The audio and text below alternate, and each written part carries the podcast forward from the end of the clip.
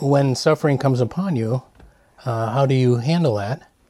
And um, I guess uh, for me, um, it's meant a lot to be in the Word at the beginning. Um, uh, if you are in the Word, in Scripture, have prayer time, and uh, memorizing Scripture, when the bad times come or when you have a struggle, um, that's what you cling to because um, I, you do feel the presence of God through it all.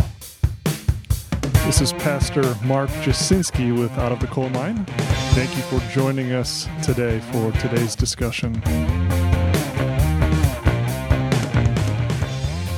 And, um, you know, through this last episode here, I had a peace upon me the whole time. And there wasn't a time that I felt scared or in fear for my life. And as as a human, that I think that's a, an amazing thing for God to give you that blessing, to know that, um, you know, because I don't think that came from me. That came from God, and from being in His Word, because Scripture would come to mind during uh, the struggle. I still wasn't in fear. I had a peace upon me, and there are two reasons for that. One, God was with me and he was with me through his word because he was revealing scripture to me. And two, the prayers of the people. Mm-hmm. It's such an amazing thing to have a church body praying for you because you do feel the prayers of the people in your life. And so, I don't know, about fourth or fifth night in, it's late at night. And so my mind was in a fog. And that is the time when I really felt the prayers of the people and there was one time in particular that God met me in a tangible way. He knew I was struggling, and I was asking him the question, Lord, is this time you're going to call me home? And uh, oh, it was probably midnight, um, close to midnight or a little after. And um, all of a sudden, the door to my room opens. It's behind me, so I can't see them because I'm laying in bed. And uh, I hear a voice.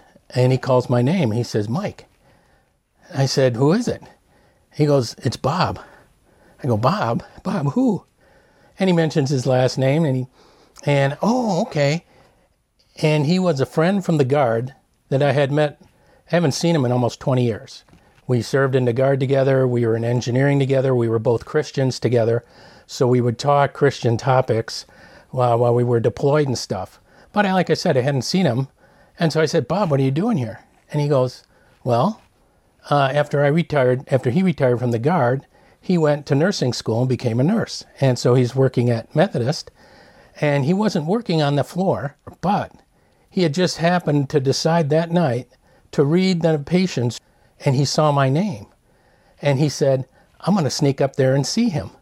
So he snuck up on that floor, which he wasn't supposed to be on, and comes into my room. And uh, so he says, Hey, Mike, you know, God's got this. And for me, it was such a tangible expression from God.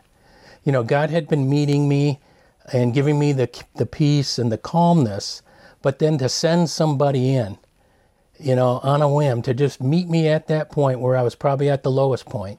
It was just an amazing thing to see, you know, the physical presence of God using a friend who just, you know, happened to, a lot of coincidences there for him to do that and for him to be there at that time in the middle of the night.